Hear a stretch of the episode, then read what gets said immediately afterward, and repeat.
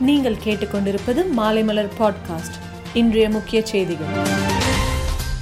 ஊரக வளர்ச்சி மற்றும் ஊராட்சித்துறையில் ஆயிரத்தி ஐநூற்று தொண்ணூற்றி ஏழு கோடி ரூபாய் மதிப்பிலான திட்டங்களை முதலமைச்சர் மு ஸ்டாலின் தொடங்கி வைத்தார். நிலம் இல்லாத ஏழைகளுக்கு நிலம் வழங்கும் மத்திய அரசின் திட்டத்தை செயல்படுத்த குழு அமைத்து தமிழக அரசு அரசாணை வெளியீடு. கொடநாடு கொலை கொள்ளை வழக்கில் உயிரிழந்த கணினி ஊழியர் தினேஷ்குமாரின் தந்தை போஜனிடம் தனிப்படை போலீசார் விசாரணை. மத்திய பிரதேச மாநிலங்களவை தேர்தலில் போட்டியிடுவதற்காக மத்திய இணையமைச்சர் எல் முருகன் இன்று வேட்புமனு தாக்கல் செய்கிறார். அதிமுக ஆட்சியில் வேலை வாங்கி தருவதாக கூறி மோசடி செய்ததாக தொடரப்பட்ட வழக்கு அமைச்சர் செந்தில் பாலாஜி நேரில் ஆஜராக சென்னை சிறப்பு நீதிமன்றம் உத்தரவு.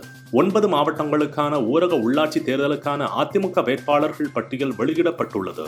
தமிழகத்தில் கொரோனா தடுப்பூசி கையிருப்பு இல்லை எனவும் பொதுமக்கள் தடுப்பூசி மையங்களுக்கு வர வேண்டாம் என்றும் மருத்துவம் மற்றும் மக்கள் நல்வாழ்வுத்துறை அமைச்சர் மா. சுப்பிரமணியன் தெரிவித்துள்ளார். அமெரிக்க பயணம் செல்கிறார் பிரதமர் நரேந்திர மோடி. அதிபர் ஜோ பைடனுடனான பேச்சுவார்த்தை செப்டம்பர் இருபத்தி நாலாம் தேதி நடக்கிறது.